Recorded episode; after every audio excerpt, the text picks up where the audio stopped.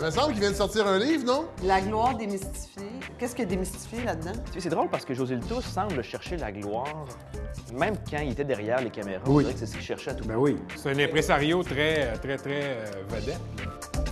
Est-ce qu'il parle dans le livre du fait que euh, la gloire peut faire de, de- de quelqu'un un vrai monstre?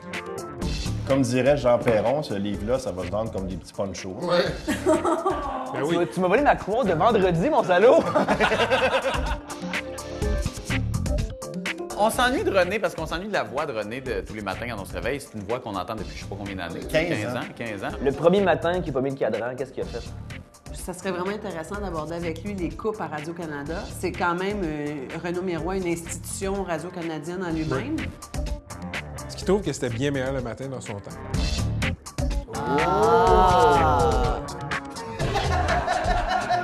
Magali, Mag! pas mal en retard? Trafic dans le corps, un ticket en plus. Non! Matin de marde.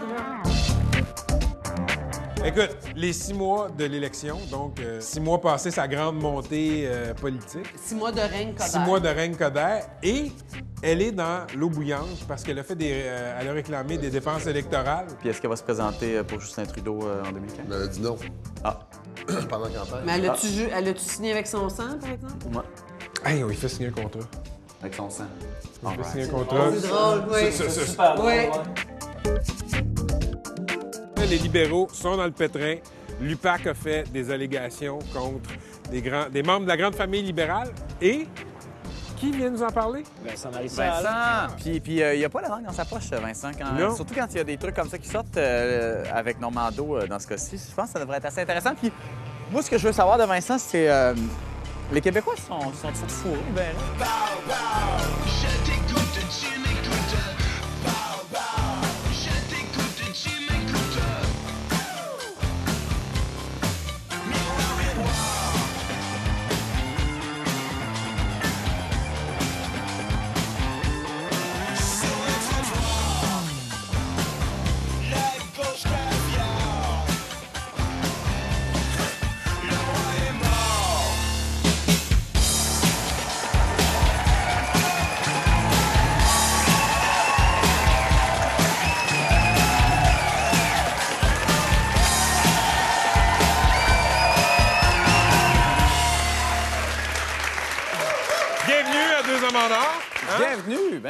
Hey, c'est clair, hein, depuis quelques jours. C'est la CAQ qui gère les saisons au Québec. Le printemps a été coupé. Ah ouais, monsieur. Météo de marde? Hein? De marde? Marde? Ouais. J'ai-tu bien, bien entendu? Ouais. Hey, il y a une game de Canadiens à l'autre poste, là. Ils sont en série. Penses-tu qu'il y a vraiment quelqu'un qui vous a entendu, là?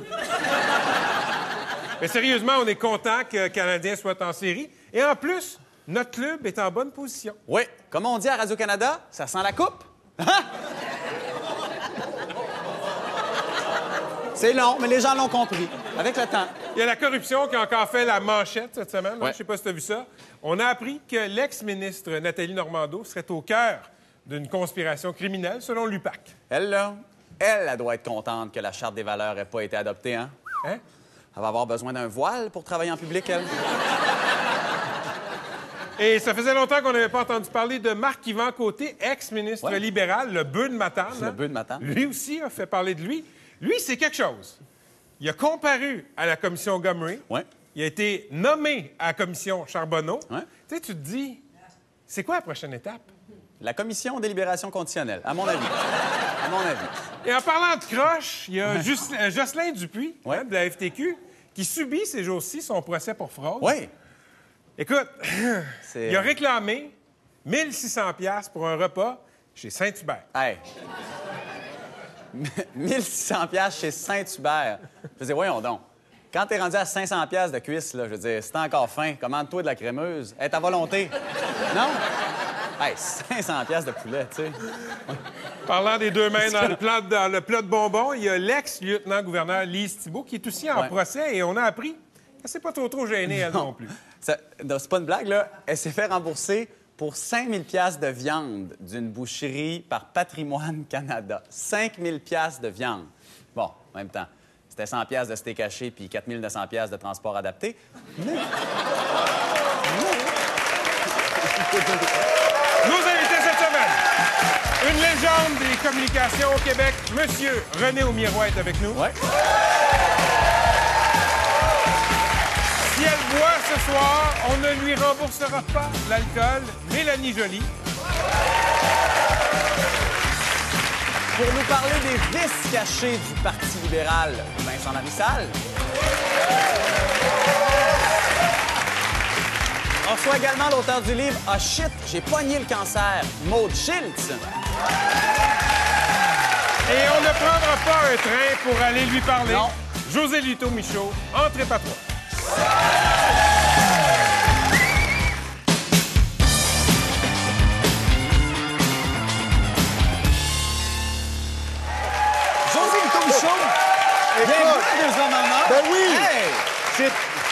C'est très- presque un fantasme. Ah ben oui, mais on est très content de te Vraiment. recevoir, mais il paraît que tu étais très heureux de venir nous voir, et particulièrement dans notre formule trip à trois. J'ai exigé un trip à trois. Arrête, est- mais ce qui m'est jamais arrivé. donc. Je me suis dit, tenter l'expérience. C'est bien... Veut exaucer, Ça- veut exaucer. Oui, mais j'ai peur de ça. C'est- Il faut faire Ben attention aux rêves qu'on qu'on On est entend. fin, on est fin, c'est doux, doudou. Euh, je... José Lito, C'est tu viens nous voir parce que tu viens de publier La gloire démystifiée, euh, qui est en fait... euh, qui regroupe des témoignages de vedettes. Hein? Euh, et oui. je me demandais comment ça se fait que, que t'es pas là-dedans, toi? hein? Ben moi, je, je le suis indirectement. Ben, C'est-à-dire, quand j'ouvre euh, quand j'ouvre le, le livre avec, euh, avec là où tu as commencé, je raconte un peu d'où vient cette fascination que j'avais pour ce monde-là de la télévision.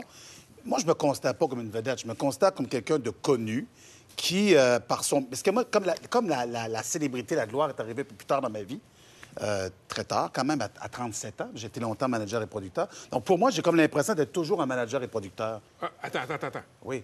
Tu vois ta, ta notoriété, la gloire, ton védétariat après ton métier de manager? Oui, oui. Même si j'ai eu des trophées comme manager de l'année, même j'ai tout ça, on dirait que pour moi, je resterais. D'où ton étonnement? Non, non, mon étonnement, c'est que, écoute, moi, de mon regard extérieur, Oui, j'en sais pas ton regard extérieur, Non, toi. mais même quand t'étais... Ah, c'est pas ton regard extérieur, toi. quand t'étais manager, t'étais une vedette. Paraît-il, je te flamboyant. Ben, dit. absolument, Mais- flamboyant. Mais, la euh, vérité, je souffrais pas. Tu te, tu te sauvais pas des Kodak. Ce que je voulais, c'était. Je voulais qu'on prenne. euh, je voulais que toute l'attention soit. Qu'on regarde l'artiste ou les artistes que je représentais. Ça, c'était capital pour moi. Mais j'ai jamais pensé du matin jusqu'au soir à ma propre réussite. Jamais. C'était ça mon étonnement. Après, j'ai dit, voyons donc, comment ça que moi, j'ai pas cette même détermination-là? Et je me suis même dit, par rapport à moi, je sais que tu es étonné, mais je te jure. Oui, oui, absolument, Mais ouais. je, je me souviens qu'après, j'ai dit, si tu t'aimais autant que tu aimé les artistes que tu as représentés, peut-être que tu aurais un autre profil de carrière. Je suis pas en train de me plaindre de ma carrière, là. mais je suis en train de dire que j'ai pas la du- des mes amis à moi qui veulent pas à peu près. Moi, je, je veux, là, mais je n'ai pas ça, moi, encore. euh, José Lito, tu as été boss du lundi. Du magazine lundi. euh, Oui, mais quand 91, même. 92, ouais. Ça, là, est-ce que c'est une version de luxe d'un magazine à potins? C'est-tu ça, dans le fond? Terrible. C'est ça que tu penses, tu as le droit. Ben non, je pose la question. Non, mais moi, je pense que c'est plutôt. Je voulais, je voulais que ça soit une mise en page dynamique. Ouais. Je voulais que ça soit. euh, que, que- que ça punch comme livre. C'était ça. Je, je- bon, je Et voulais c'est des photos. entrevues de fond qui Ah, de sont fond. très longues, là, dans Ouais, oui. certains cas. Là, oui. Mais moi, je voulais vraiment qu'on montre tous les aspects de la gloire pour qu'à la fin, quand tu termines le livre, tu te dises est-ce que un, je veux ça? Parce qu'on rêve tous en silence, même ceux qui croient euh, qu'ils ne rêvent pas à ça. Puis, toute l'affaire de l'ego. Parlons de l'ego deux secondes, OK? Ouais. Je sais que Ouais. c'est dur. Ouais. Mais surtout partager l'ego comme ça sur un divan. Là, Ah non, regarde. pas facile, C'est pas facile. On aura toujours des, des- je dirais, des souches canadiennes françaises où on a peur de parler de l'ego, puis de la réussite, Ouais, ouais. puis de la gloire, puis de l'argent. Vous en parlez dans l'émission de la semaine passée avec les Oui. Dion. On a beaucoup de difficultés à parler de ça. Moi, j'ai pas de difficulté à parler de ça et je voulais qu'on en parle pour qu'on puisse rêver grand. On a le droit de rêver grand. Puis de l'ego s'en prend. Il n'y a personne qui s'assoit sur le divan ici nous faire une émission s'il ne pense pas qu'il est à la hauteur de la position qu'on lui présente. Donc, quand on dit Ah, un tel a de l'ego, pour toi, c'est pas négatif. Non, ce que je dis, c'est quand tu as un ego démesuré. On en parle dans le livre d'ailleurs. C'est Daniel Bélanger qui en parle beaucoup, la différence Ouais. entre l'ego. Ça t'en prend de l'ego, mais ça te prend de l'humilité. Tu sais, les gens qui sont des vedettes Oui. sont toujours, se font dire t'es beau, t'es belle, Ouais. t'es fine, t'es extraordinaire, etc. Ça peut aussi créer des monstres. Bien, moi, je vais te dire, au Québec, puis dans, dans ce qu'on a vécu ici, sincèrement, c'est quand même assez équilibré. Notre Fonds canadien-français nous aide rapidement à nous rappeler qu'on n'est pas grand-chose. OK? Ça, c'est sûr. Je dis, j'en connais pas beaucoup qui se prennent pour d'autres ici. Mais quand tu arrives, j'en parle dans la- à la fin du livre, dans Miroir, Miroir, ma théorie du miroir qui dit qu'à un moment donné, quand tu atteins ce que j'appelle le sommet des sommets, là, quand tu arrives là, à, à- à l'étape de Céline Dion, d'ailleurs, Oui. c'est la seule qui m'apparaît la plus saine parmi toutes les folles de ce métier-là. Là. Je dis ça n'a aucun sens. Et tu te dis, comment fait-elle pour rester à peu près équilibrée? Hein, Tu te dis, ben, comment elle fait? Moi, je pense que c'est là, parce qu'effectivement, tu es dans ta tour d'ivoire, à ce statut-là. Tu es protégé des autres, parce que les gens disent qu'il ne faut pas que tu aies accès à la vedette, à la star. Mais à un moment donné, tu te retrouves tout seul avec toi-même, parce que tous les gens qui t'entourent sont des étrangers. Et c'est ce qui fait, et je l'explique à la fin, qui fait une finale si abrupte, une fin si abrupte, pardon, de Michael Jackson, de tous les gens qu'on trouve euh, drogués et tout ça à la fin de leur vie. Mais Pas ici, là. il y en a quand même au Québec qui sont imbuvables. Ça existe aussi. Ça existe, mais je dirais qu'il y a de moins en moins de place pour les imbuvables. Vous le savez, vous, quand vous choisissez vos invités, vous les, vous les connaissez, les imbuvables. oui. Il y en a de moins en moins parce que les imbuvables ne peuvent plus se présenter sur le plateau parce que j'en fais aussi. Et faire suer tout le monde. Bien là, tu te dis tout de suite, non, non, pas elle, pas lui. Ça arrive. Moi, je trouve qu'il y en a de moins en moins. Est-ce que c'est sain de vouloir être connu, de vouloir toucher à cette gloire-là? Très bonne question. Je pense que. Non, c'est vraiment une bonne question parce que je, je trouve que. On n'est pas en train, dans ce livre-là, de faire l'ode euh, à la gloire puis de dire c'est extraordinaire, puis on n'est pas en train de dire que c'est pas extraordinaire. Je pense que c'est extraordinaire de vouloir atteindre les hauts sommets, peu importe dans quelle discipline on se retrouve. Parce que je suis pas en train de dire qu'il y a des gens qui. Tu sais, c'est Bernard Voyer qui disait chacun a son Everest à gravir. Je veux dire, tu peux, toi, décider que ta montagne est moins élevée que quelqu'un d'autre, puis c'est aussi valable. Il y a des gens qui sont, je pense vraiment, des glorieux, il y en a tous les jours. Tu sais, L'autre jour, j'étais sur une émission de télévision, puis il y avait des pompiers qui sortaient les enfants de l'école primaire à Jonquière. Je peux te dire que pour moi, des glorieux. Mais dans cette perspective de vouloir être connu, je pense, puis ma fille, là, elle a 11 ans, elle fait partie de, de ce phénomène-là des jeunes qui ont l'impression de se trouver très intéressantes, hein, parce que ça se photographie de même en Oui, permanence. oui. Tu sais, comment tu appelles ça, les, les selfies? Les là? selfies, oui. Bon, et tu vois, je connais pas ça. Je trouve ça égocentrique. C'est sûr qu'on développe beaucoup de narcissisme. Le danger, c'est d'y aller pour les mauvaises raisons.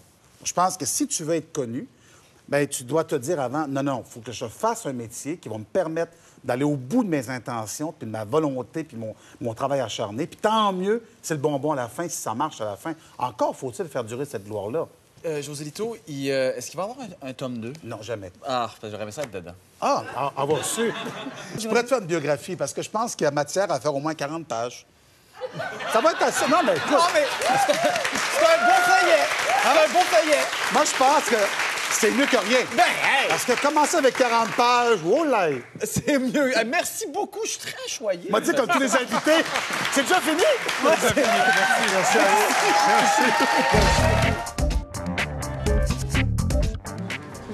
Ça, c'est l'entrée, euh, le tapis rouge qui est en fait en céramique un peu cassé. ouais. Comment allez-vous? Comment est la santé? La santé, pas pire. Il y avait des rumeurs de grippe d'homme? Il y avait, non, oui, de grippe, pas de grippe d'homme, de rhume d'homme. C'est très, très, très différent. Beaucoup moins douloureux, mais c'est bien chiant pareil. On va essayer de prendre soin de vous ce soir. J'espère bien.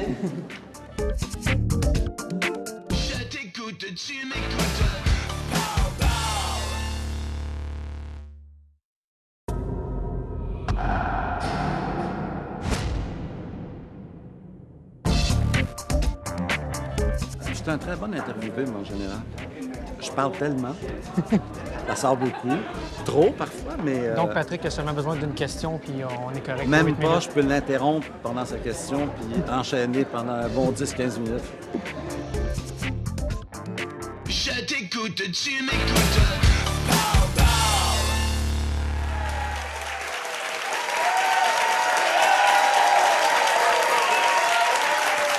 Renaud Miroir, légende radio-canadienne. Bienvenue à Deux Hommes en Or. Euh, je suis très content d'être là. Il y a plein de jobs, plein de budgets qui ont été coupés à Oui. Radio-Canada récemment. Dont une émission que j'animais. Oui, en effet. Donc, Que j'anime encore, en fait, parce que c'est pas... euh, ça a été fusionné, l'émission. euh, Ça, elle va. Il y a des éléments de la bibliothèque de René qui vont être euh, intégrés à Culture Club, mais moi, je suis pas non plus à plaindre. La bêtise là-dedans, c'est la manière dont Radio-Canada est financé. Ça n'a aucun bon sens depuis le temps qu'aux deux ans ou aux trois ans, soudain, on abaisse le plafond, on serre le corset. Ça n'a aucun sens. Il n'y a pas d'administrateurs qui peuvent dealer avec ça pour vrai. et l'espèce de... ça- il devrait y avoir deux poids, enfin, deux mesures pour euh, payer pour euh, les, les frais, euh, pour subventionner Radio-Canada et CBC. C'est à peu près égal. Or, Radio-Canada crée, Radio-Canada fait de la télévision que les gens regardent. C'est de la bonne télévision. En anglais, si vous regardez CBC, à part C'est Georges... très peu écouté. C'est pas écouté, puis c'est pas bon, puis c'est beaucoup, beaucoup de la télé américaine. Or, non, mais c'est vrai. Et on est pris, donc, Radio-Canada se fait squeezer à cause de ça. Je trouve pas ça correct. Vous avez fait C'est bien meilleur le matin pendant 15 ans. Yes. Vous avez déjà dit que c'était une drogue. Oui. Est-ce que votre désintox est complété? Non. Pas en tout. Comment ça se manifeste? Les signes que vous êtes encore accro? Ben, euh, il y, en a- il y en a plusieurs. Il y en a un, le plus plaisant, c'est que quand je travaille le vendredi et le samedi, je prends ma drogue, je prends ma dose. Ça, c'est bien, bien, bien le fun. Je sors de là très, très joyeux.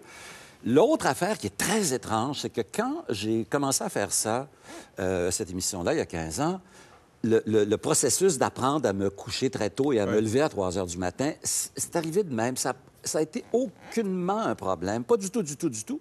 Et ça a duré 15 ans sans être un problème. Maintenant, j'ai beau dire à mon corps, c'est fini, ça. Oublie ça. Dors! Dors! Il ne veut pas. C'est plus facile de se mettre dans une contrainte très contraignante que de s'en libérer. Moi, je- jamais, jamais j'aurais cru que ça pouvait m'arriver. Et est-ce que maintenant, c'est bien meilleur le matin? Euh, non. C'était meilleur le matin pendant ces 15 années-là parce que c'était de, de passer 4 heures. J'avais pas de vie sociale, mais 20 yens que de, de 5 heures à 9 heures que j'en faisais une ride sociale et je m'en ennuie de ça. Mais, mais je parlais de l'émission qui vous a remplacé. Non, ben j'écoute pas parce que je, je me lève jamais avant 8 heures. Vous vous Avant 9 heures, rendormez? Je me rendors, ben oui. Il y a... C'était ça la question piège? C'est ça la question piège. Avant votre dernière saison, votre conjoint, Pierre Morin, est décédé. Oui. Et dans l'avis nécrologique, vous avez mentionné pour la première fois que c'était votre chum. Oui. Euh, pourquoi est-ce que vous avez senti le besoin à ce moment-là, dans le fond, pour la première fois, de dire que vous étiez homosexuel? Vous ne l'aviez jamais dit. Est-ce que Pourquoi vous ce moment-là? Vous auriez été à ma place, et c'est moi qui l'ai écrit, ce- ce- cette notice-là. Euh, vous seriez à ma place, vous ne l'auriez pas fait? Vous n'auriez Je- pas dit la personne qui a partagé ma vie pendant quasiment la totalité de ma vie est morte et me laisse dans un état de, de chagrin extrême, etc. Si c'est interprété comme une sortie du placard, quand je me suis rendu compte que c'était interprété comme ça, si j'avais été dans un état pour rire, j'aurais hurlé de rire parce que je suis comme je suis depuis toujours. Tout le monde qui me connaît le sait. Et puis, vous savez, euh, bon, euh, quand il est mort, j'avais 72 ans. Est-ce que on peut penser qu'un monsieur de 72 ans a un colocataire plus vieux que lui? Un coloc? Franchement? Mon ami. Mon ami? Et, et je, je voulais pas ça. Je- mais je l'ai vraiment pas perçu. Je l'ai vraiment pas fait comme une sortie de placard, puisqu'à mon avis, j'y étais pas. Ouais. Mais c'était, bon, ben, il, fa- il fallait le, le faire comme ça. Et je suis content. Si ça. Et il y, a- des gens qui pensent qu'on devrait, quand on est connu et qu'on vit ce genre de, de vie-là, le dire puis sortir du placard. Moi, je suis pas d'accord. Ça dépend de chacun. Mais si, dans mon cas, ça a pu, je sais pas, aider des gens qui se disaient. Il y a quelqu'un qui, d'ailleurs, euh, un camionneur, qui est rentré dans mon auto. Qui est, ren- euh, qui est rentré dans votre auto. Oui, oui, je passais devant lui, puis bang! Non, non, euh, oui, avec son cam- sa, petite camionnette. Je pensais qu'il avait ouvert la porte. Puis Non, assis. OK, ouais. non, mais ça aurait été mieux s'il avait fait ça. Mais là, non, il a, il a scrappé tout le côté. Et là, on s'est parlé. Là, il est monté dans mon auto, on s'est parlé. Et il m'a dit, quand j'ai lu cette chose-là, ça m'a rassuré parce que moi, j'ai fait mon coming out, j'ai deux enfants, j'ai fait mon coming out il y a 7-8 ans. Ça a été horrible. Et je me dis, le plus il y aura de gens comme vous qui admettront euh, ce, ce qu'il y en est, euh, le mieux ça va être. Ça m'a- vraiment beaucoup, beaucoup touché. Vous avez 74 ans? Oui. Vous travaillez depuis, encore? Depuis quelques jours. Joyeux anniversaire. Merci. Vous travaillez encore? C'est la grâce que je me souhaite à 74. Je vous la souhaite aussi. Qu'est-ce qui vous fait plus peur, la retraite ou la mort? Euh, la retraite. La retraite parce que euh, la mort, c'est une chose inéluctable. Alors que la retraite imposée, là, pas euh, choisie, c'est quelque chose de terrible. Moi, je connais des gens, j'ai travaillé dans une usine quand j'étais à l'université, et je voyais là des gens, la nuit, qui travaillaient tout maigres, qui avaient, pour vrai, qui avaient des enfants, qu'il fallait qu'ils fassent deux shifts de nuit puis de matin. Et eux, ils attendaient la retraite. Parce que la retraite, pour eux, c'était la porte qui s'ouvrait sur La le jardin du paradis. La libération totale. Moi, si je prenais ma retraite, et quand je la prendrais, si jamais je suis tanné de, de travailler, je vais faire exactement la même chose que je fais maintenant. Je vais continuer à lire, je vais continuer à aller au cinéma, je vais aller au, au théâtre, je vais voir mes amis, je vais aller au restaurant. Il n'y a pas de... Il n'y a rien... Je ne serais libéré de rien. Je sais que jadis, vous aimiez les grosses voitures puissantes.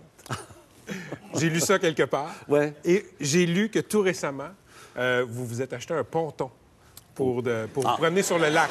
Un bateau. J'ai lu un ponton. Ben oui, oui, je sais, mais moi, je dis un bateau parce que la notion du ponton, là, pour moi, c'est. Il n'y a rien de plus quétaine sur la Terre. Il n'y a... Non, euh, il n'y avait rien de plus quétaine sur la Terre. Et sur le lac où je suis, je vois les gens se promener là-dessus, puis je me disais, ça doit être. Peut-être que c'est le fun. Ça a l'air colon, mais peut-être que c'est le fun. Je, suis monté, je, je suis monté sur un, euh, un de mes voisins, mes voisins en a un. Il m'a fait faire un tour et j'ai trouvé ça tellement extraordinaire. D'abord, ça, ça, ça avance pas juste pout, pout, pout, là, avec un moteur un peu puissant. Non, non, je vous assure, on a l'impression d'être sur un bateau. Il y a un petit, un petit, un petit volant. Euh, moi, je traverse le lac, euh, pas à la nage, mais avec mon bateau, et j'arrête n'importe où en plein milieu, je m'installe, je lis, le courant m'emporte un petit peu ici et là, puis c'est un lac très, très calme, il n'y a personne ou presque dessus. Vous êtes un peu comme le ponton présentement. Vous allez moins vite, mais vous avancez toujours. Oh! Merci. Elle préparée, celle-là. Oui. Merci. C'est des allégations dans un document à l'appui d'une demande de mandat de perquisition. Et c'est sorti dix jours après les élections. C'était la prochaine question. Pourquoi est-ce que c'est le- le- la non-publication est élevée dix jours après les élections? Il, il va-tu y avoir du monde arrêté pour vrai? Parce que j'ai l'impression qu'on va avoir de la commission Charbonneau pendant 165 ans, puis finalement, tout le monde va faire comme Hey, c'était fou ce qui se passait pareil. hein? En tout cas, Bye! une chose qui est sûre, les documents de l'UPAC sont plus explosifs que ce qu'on entend comme sur Charbonneau. Je t'écoute, tu m'écoutes. Je t'écoute, tu m'écoutes.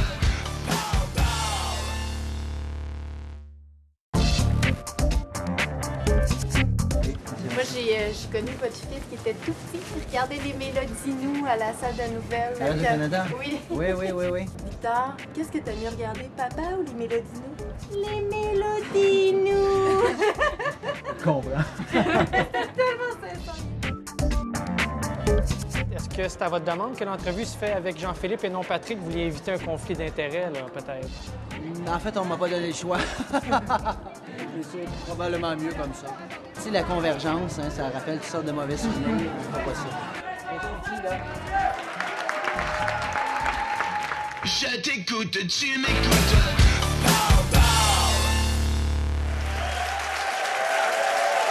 Vincent Marissal, bienvenue à Deux Hommes en Or. Merci. Écoute, Vincent, euh, j'ai pris mon journal cette semaine et euh, j'ai lu en première page le cabinet Normando visé par l'UPAC, complot, abus de confiance, fraude. Sous Jean Charest, le cabinet de Normando est au cœur d'actes criminels, croit l'UPAC.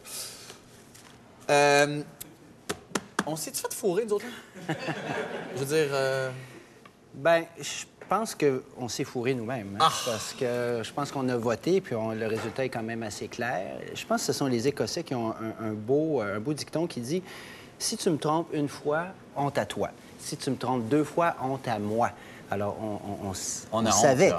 Parce que finalement, Jean-Philippe, on n'a pas appris grand-chose. Mais qu'est-ce qu'on apprend justement là-dedans Ben, de nouveau? De, de nouveau, pas grand-chose, sinon qu'il y a des noms qui commencent à sortir. Il y a des noms qui commencent à sortir de façon un peu plus précise. Ouais. Nathalie Normando, le nom n'est pas tout à fait nouveau, ça circulait déjà. Maintenant, on apprend qu'il y a un vrai stratagème avec un 120e 127e comté fictif qui permet de faire passer de l'argent par un canal qui n'existait pas. Ça, ça commence à circuler. Il y a des noms comme un ancien organisateur libéral collecteur de fonds, Marc Bibot, qui est un grand ami de Jean Charest à l'époque aussi. Donc, le portrait est un peu plus clair. Mais on avait quand même une idée assez générale de la situation. Le fait est, et je répète, que les libéraux, le 7 avril, ont été réélus, et pas qu'un peu, avec 70 députés, avec 42% du vote. Je mais pense là- que le PQ s'est plus planté que les libéraux ont gagné, cela dit, et je suis pas sûr qu'une nouvelle comme ça, publiée, mettons, le 30 mars, aurait changé grand-chose. Vraiment, parce que c'est sorti quand même dix jours après les élections. On dira ce qu'on voudra. mais Moi, je me suis quasiment dit, coudonc, y a-t-il une conspiration mondiale pour sauver le Parti libéral? Je suis pas Ouais. tout seul à m'être dit ça, j'en suis convaincu. Non, je sais, je, je suis abonné des réseaux sociaux et j'ai beaucoup lu ça. Alors, on, on va mettre fin aux légendes urbaines tout de suite. En fait, non, on n'y arrivera pas parce qu'il y a des gens qui aiment ça, les légendes urbaines. On les avait pas, les noms. On avait des documents qui Ouais. ressemblaient à un bloc de charbon tellement c'était caviardé. Il n'y avait rien à lire. Il n'y avait rien à lire. On n'avait pas les noms. Alors, on ne peut pas les inventer, les noms, quand on les a pas. Et là, on a pu les lire parce que y a un juge qui l'a permis. Oui, mais la presse, si puissante soit-elle, n'a pas de contrôle sur l'horaire des juges et sur le fonctionnement du palais de justice. Ce- ce- ce- cette, cette procédure-là était ajournée. OK. Euh, et c'est pas nous non plus qui décidons de la date des élections. Donc, il n'y a pas de conspiration universelle pour sauver le Parti libéral. Ça, on sait ça. Maintenant, euh, est-ce qu'il va y avoir des accusations portées dans cette histoire-là? J'ai comme un doute. Ben voyons donc. J'ai comme un doute. Moi, j'ai suivi beaucoup, beaucoup, euh, il y a une dizaine d'années, une autre commission qui avait fait école, qui est la commission Gomery. Et à ce jour, les gros poissons de Gomery euh, sont toujours au large. Galliano. Il y a eu que Galliano et d'autres qui ont certainement donné des ordres ou fermé les yeux. Mais qu'est-ce que tu veux? L'aveuglement volontaire, c'est pas dans le code criminel. Ah. On ne peut pas accuser quelqu'un de ça et puis se retourner pour pas voir non plus. Et puis on n'est pas capable de remonter la chaîne de commandement. Moi, je me souviens à l'époque, il y avait des enquêteurs de la GRC qui étaient bien excités parce qu'ils pensaient avoir pogné les gros poissons et qui me disaient, tu vas voir, avant longtemps, on va accrocher une belle grosse tête, là, un beau gros panache au-dessus de notre poisson, foyer. ouais. C'est pas arrivé parce que Jean Brault, Chuck Guité, Paul Coffin, c'est pas les c'est pas les instigateurs, c'est pas les cerveaux de l'affaire. Fait que là- Eux sont allés en prison et pas longtemps. On va-tu voir des gros poissons chez les libéraux accrochés sur le mur d'un d'un policier de la SQ? Là, la différence qu'il y a, par contre, c'est qu'il y a, il y a une, une- une escouade, Marteau, qui travaille depuis un grand bout de temps. Il y a la commission Charbonneau aussi, qui déterre constamment. Alors, il y a une espèce de convergence qui fait qu'à un moment donné, ça va être difficile pour les instigateurs du système de s'en sortir. Feront-ils la prison? J'en doute. Ça va durer en plus des années et des années et des années. Pas, oublier. Mais moi, je te dis, si jamais Nathalie Normando se retrouve en prison, là, Ouais. je me mets tout nu puis je cours 20 km sur la rue Sainte-Catherine.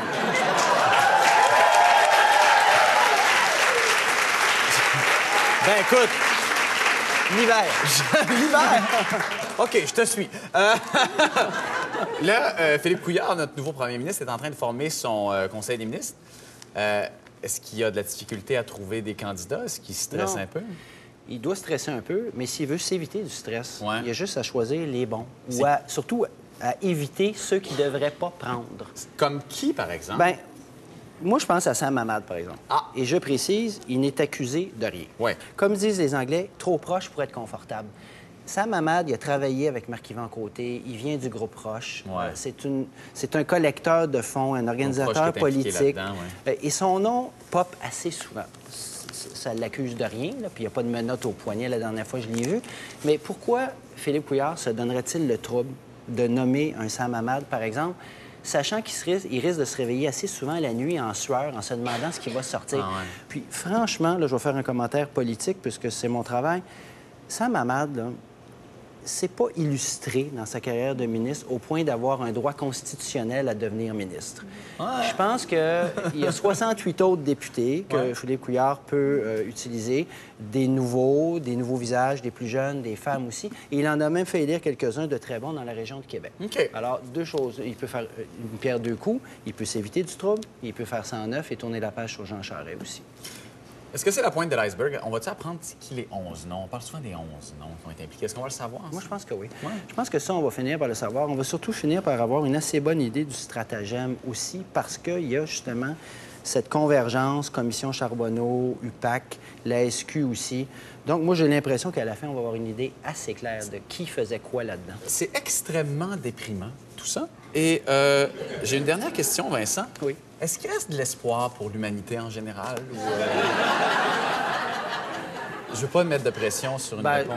je répondrais plutôt en particulier qu'au Québec, c'est vrai qu'on passe un sale temps. On, Je pense que c'est difficile, tellement difficile que, par exemple, dans mon travail, c'est devenu presque impossible que de vanter un politicien. C'est devenu presque impossible de faire le portrait d'un politicien d'une façon pas trop négative ou de dire voici une personne qui se lance en politique pour les bonnes raisons, il a du talent, tout ça. Parce qu'on est fin avec un politicien, on n'est pas fin. On fait notre travail, on fait son portrait, par exemple. Là, on est complice, on le protège. Mais là, laisse-nous avec un nom, là. Un nom, là, où est-ce qu'on pourrait voir un beau portrait pour un futur politicien ou un politicien actuel, là. Juste un beau nom. Ben, moi, Philippe Couillard, je trouve que c'est un personnage intéressant. Ah. Euh, je trouve que c'est un personnage intéressant. Je trouve que c'est un personnage qui est très brillant, qui est très cartésien. C'est un personnage qui a, qui a pas le portrait typique d'un politicien. Fait qu'il n'y a pas de conspiration avec la presse et tout, là. Pas là-dessus. OK, parfait. Vincent, merci.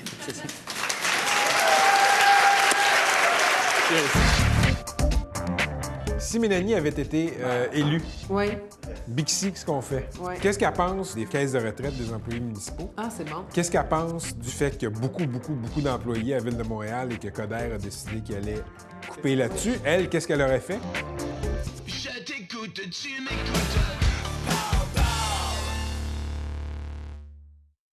Je t'écoute, tu m'écoutes.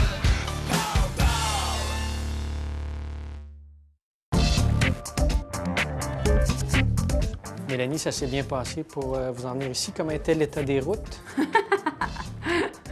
C'est le dégel. Il y a des nids de poules partout à Montréal. Je réponds à la question? Oui. La dernière fois, Jean-Philippe vous a fait boire des shooters. Oui. Vous attendez à quoi cette fois-ci? Je sais Avec pas, moi, je Patrick? suis prête à tout. Je suis capable de m'adapter et de bien réagir aussi.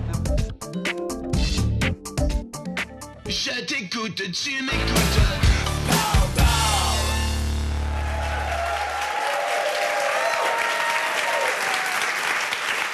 Mélanie Joly, bienvenue à Deux Hommes en Or. Merci, merci. Oui. Écoutez, euh, vous vous êtes retrouvés dans l'actualité un peu malgré vous cette semaine, hein, parce que votre parti a réclamé des dépenses électorales, comme par exemple de l'alcool et des activités dans un spa. Votre slogan, c'était le vrai changement pour Montréal en campagne. Est-ce que c'est ça le vrai, le vrai changement? C'est une erreur de bonne foi, puis c'est une erreur que, que, que, que souvent des. Comment je pourrais dire? C'est la première fois que tu fais de la politique, la première Ouais. fois que tu crées un parti, la première fois qu'un parti fait un rapport de dépenses électorales, bien, c'est normal qu'il y ait des fois des petites erreurs, comme première fois ton premier emploi, première fois que tu as fait un reportage. Euh, Non, non, non, c'était parfait dès le début. Ah, non, c'est ça. Donc, euh, donc c'est ça. Mais moi, je voulais m'assurer, Patrick, la dernière fois que j'ai été invitée ici, on m'a offert de l'alcool. oui, puis là, il n'y en a pas? Non, c'est pas ça, c'est parce que je l'avais pas déclaré. Fait que euh, je voulais juste être sûre de bien, bien payer. Nice. Hein? De m'assurer. Fait que, donc, donc c'est ça, j'apprends de mes erreurs. Le plus important, c'est pas de les faire deux fois. Je, je- je comprends votre jeu, Mélanie. Hein? Hein? Vous voulez pas trop de questions vaches, hein? Non, c'est pas ça. OK. C'est pas Mais- ça. mais, euh, je suis là pour répondre aux questions. Je, je comprends, je comprends la difficulté de grandir quand on est un nouveau Mm. parti, etc. Mais est-ce que cette version-là que vous nous donnez, c'est une version parce que vous êtes spécialiste des relations publiques?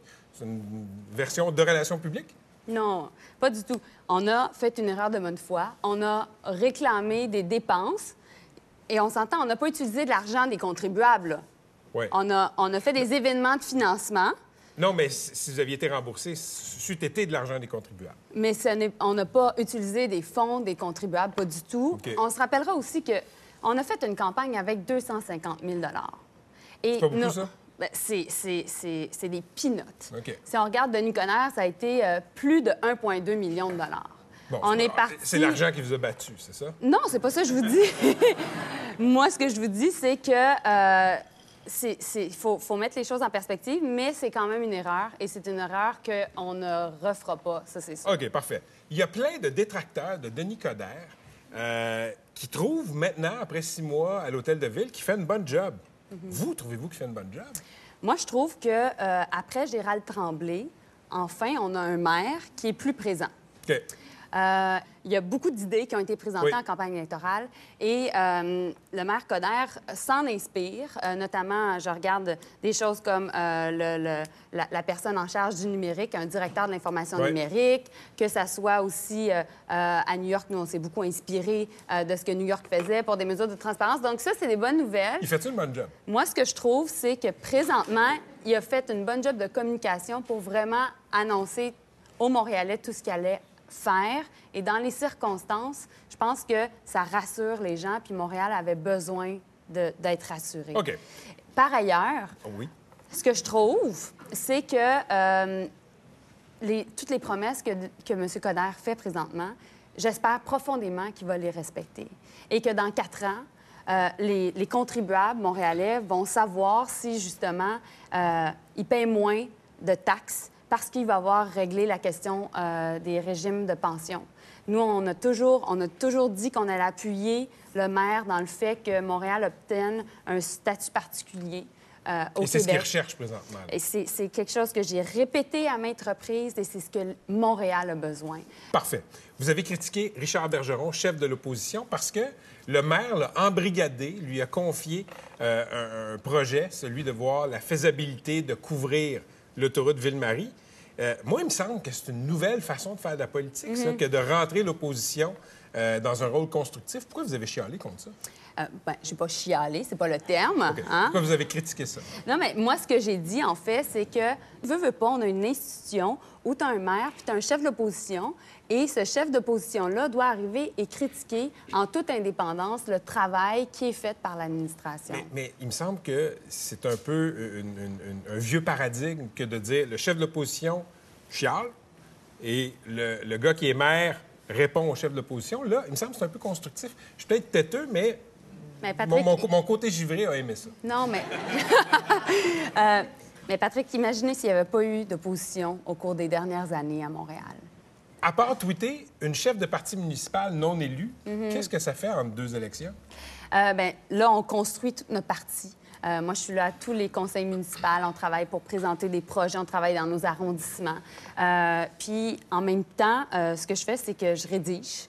Euh, je suis en rédaction de livres présentement. Vous écrivez un Euh, livre? Oui, j'ai écrit un livre et un essai politique pour présenter comment, comme, comment, je vois, euh, comment je vois le monde politique présentement. Un peu comme François Legault a fait, là, présenter sa vision dans un livre? Oui, un peu ça. Euh, ce que je tente de démontrer, c'est que l'État des années 60 est plus totalement, c'est bureaucratisé, c'est complexifié et euh, ça fait en sorte peu à peu que les gens se sont démobilisés et qui est plus totalement adapté non plus aux grands enjeux de notre époque, qui sont les changements climatiques, qui sont la démocratisation de l'accès à l'information, donc toute l'ère numérique, et aussi la croissance des inégalités. Mélanie, il y a beaucoup de rumeurs sur vous. Oui.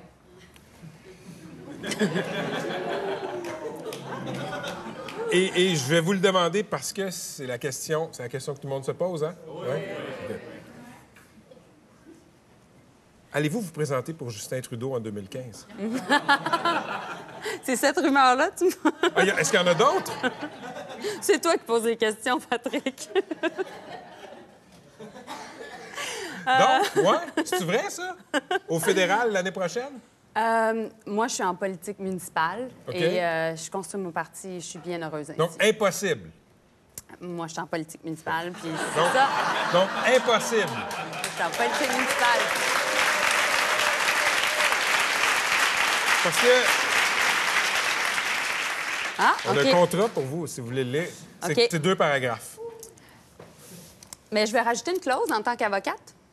Ah! Mais c'est parce qu'il y il a me un contrat. semblait que ça allait pas être simple de même. Non, non, Parce que non, je vais, je vais le lire, OK? Non, non, mais elle va être à ton avantage, la clause. Par la présente, vous vous engagez à renoncer à vous présenter comme candidate du Parti libéral du Canada lors de la prochaine élection fédérale. Vous nous garantissez que vous renoncez à vous associer de quelconque façon à son chef, Justin Trudeau. Euh, sincères salutations, lui accepté, gna, gna, gna, signé ici sur la ligne pas pointillée. Je vais rajouter une clause. Ah, je savais. Euh, je comprends que M. Patrick Lagacé sera candidat aux élections municipales de 2017 dans le parti le vrai changement pour Montréal, groupe Mélanie Joly.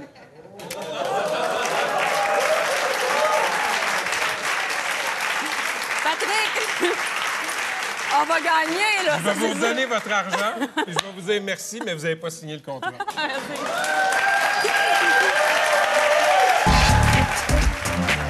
de là, tu sais, de, la tragédie personnelle qu'elle a vécue à 39 ans, mère de deux enfants, reçoit un diagnostic de cancer, ablation des seins c'est vraiment sa façon de l'aborder, d'y aller tu sais, de manière excentrique. Marie-Pierre me dit elle a 30 perruques de toutes les couleurs, tatou. Il n'y a aucun tabou dans ce livre-là, là, de la façon dont elle en parle, sa vie sexuelle, son chum. euh, Elle a décidé de faire au mieux avec cette fatalité-là. Ouais. Elle- Sans tabou, sans gêne. Oui, oui.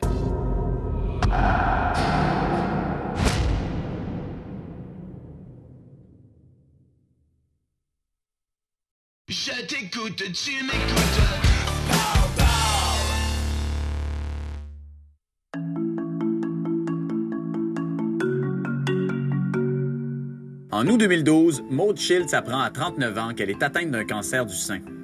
Cette mère de jeunes enfants a non seulement dû subir des traitements de chimiothérapie, mais aussi l'ablation des deux seins.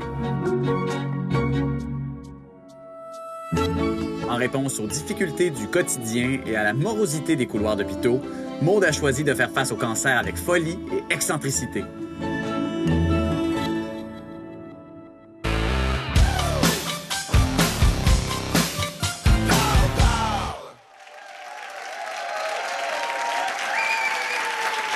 bienvenue à. Merci! Quand tu as eu ce diagnostic terrible, tu as choisi de te battre d'une certaine façon très personnelle. C'était quoi cette façon-là? En fait, j'ai pas fait de choix. Je pense que j'ai vécu ça comme beaucoup de patients, vraiment comme un chevreuil là, qui voit les phares s'approcher. Fait qu'au fond, j'ai juste continué à faire ce que je faisais avant. C'est bon, peut-être que ce que j'ai fait de différent, c'est de l'annoncer à mes amis par email Euh, le, le- le soir. Où, c'est sûr que c'est différent là, mais il y avait trop de monde à, appeler, il y avait Ouais. trop de gens à prévenir euh, à un moment où j'étais comme juste pas capable de répondre à plein de questions puis euh, d'expliquer Mhm. tout ça.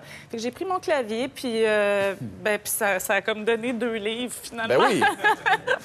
Parce que j'ai justement, débordé, tu sais. Ces, deux livres-là, euh, Ah shit, j'ai pogné le cancer.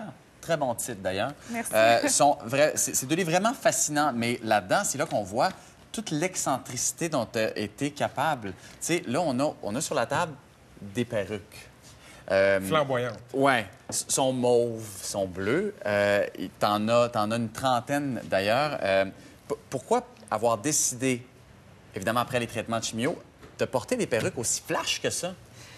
Je me suis surtout dit, je j'ai pas envie d'avoir l'air d'une condamnée à mort. Ouais. J'ai pas envie que les gens aient un petit frisson dans le dos en me regardant, en se disant Oh mon Dieu, elle a deux jeunes enfants, c'est terrible, elle va peut-être mourir dans six mois. Euh, tu sais, je, je, voulais- je- je voulais pas de ça. Tu sais, euh, euh, dans tes deux livres, tu disais tout à l'heure euh, que c'est un. En fait, ça a commencé avec un email que tu envoyé à tes Ouais. amis. Et puis, je, les ai lus. vraiment, c'est fascinant parce que c'est cru. OK? Tu dis tout là-dedans, en photo, Oui. en mots. Et euh, je me dis, qu'est-ce qu'on apprend exactement dans tes livres? Ce qu'on apprend, c'est ce que j'aurais voulu apprendre moi-même. Parce qu'il y a pas de c'est mode les réponses là. que j'ai cherchées. Non, moi, c'est ce que le gouvernement a prévu pour les patients, c'est ça. C'est un petit. euh, l'infirmière note les, les- les doses qu'on reçoit en chimio, tout ça. Mais ça, là-dedans, là, ça couvre la radio, euh, la radio, la chimio. Euh, la-. C'est tout petit. il n'y a aucun conseil, a- on ne te dit pas comment te préparer. Puis des trucs pratiques, des choses que, que moi, j'aurais voulu savoir. Tu sais, que Qu'est-ce les que tu aurais voulu tombent. savoir? Qu'est-ce que tu aurais voulu qu'on te dise quand on t'a donné ce diagnostic-là à propos de ta vie qu'elle a changé? Euh, moi, j'aurais voulu savoir comment moins souffrir pendant les traitements de chimio, puis ça fait vraiment mal, puis c'est des trucs tout simples. J'aurais voulu que le système de santé euh, me parle de ça, moi, que les ongles euh, risquaient de tomber, Ouais. pas juste Ouais. les cheveux. Euh, J'aurais voulu qu'on me dise que les antioxydants, même si c'est super à la mode, puis que c'est donc bon pour prévenir le cancer, j'aurais voulu qu'on me mette en garde, puis qu'on me dise, ben écoute, quand tu es en chimio, ça empêche la chimio de faire son travail. Donc, je trouve qu'il y a beaucoup d'informations qui ne se rendent pas jusqu'au patient à un moment crucial. Tu veux sauver ta vie, tu veux souffrir le moins possible. Donc, tes livres, c'est comme un service public. C'est un peu ça, dans le fond. Avec beaucoup de sacs. Et- ah, ben, oui, oui, oui, mais, hey, mais je veux dire, ça rend les choses beaucoup plus compréhensibles. Euh, écoute, c'est- t'es maintenant en rémission? Ah oui, c'est tout récent. Bravo. Je suis toute neuve. Là, je le dis, c'est bon, ce livre-là. Ton tome 3, là, est-ce Ouais. que ça va être Ah shit, je suis guéri du cancer? wow! Euh, ben, écoute, j'y ai jamais réfléchi. Euh, effectivement, j'écris encore. Je suis, dans, je suis dans le tome 3. Je le vis présentement, mais le titre, c'est une... Suggestion. Regarde. Fuck yeah. Fuck- Merci, Maude. Merci. C'est tout pour Deux Or. Merci On se revoit la semaine prochaine au programme. Luc Ferrandez et Dominique Champagne. Merci.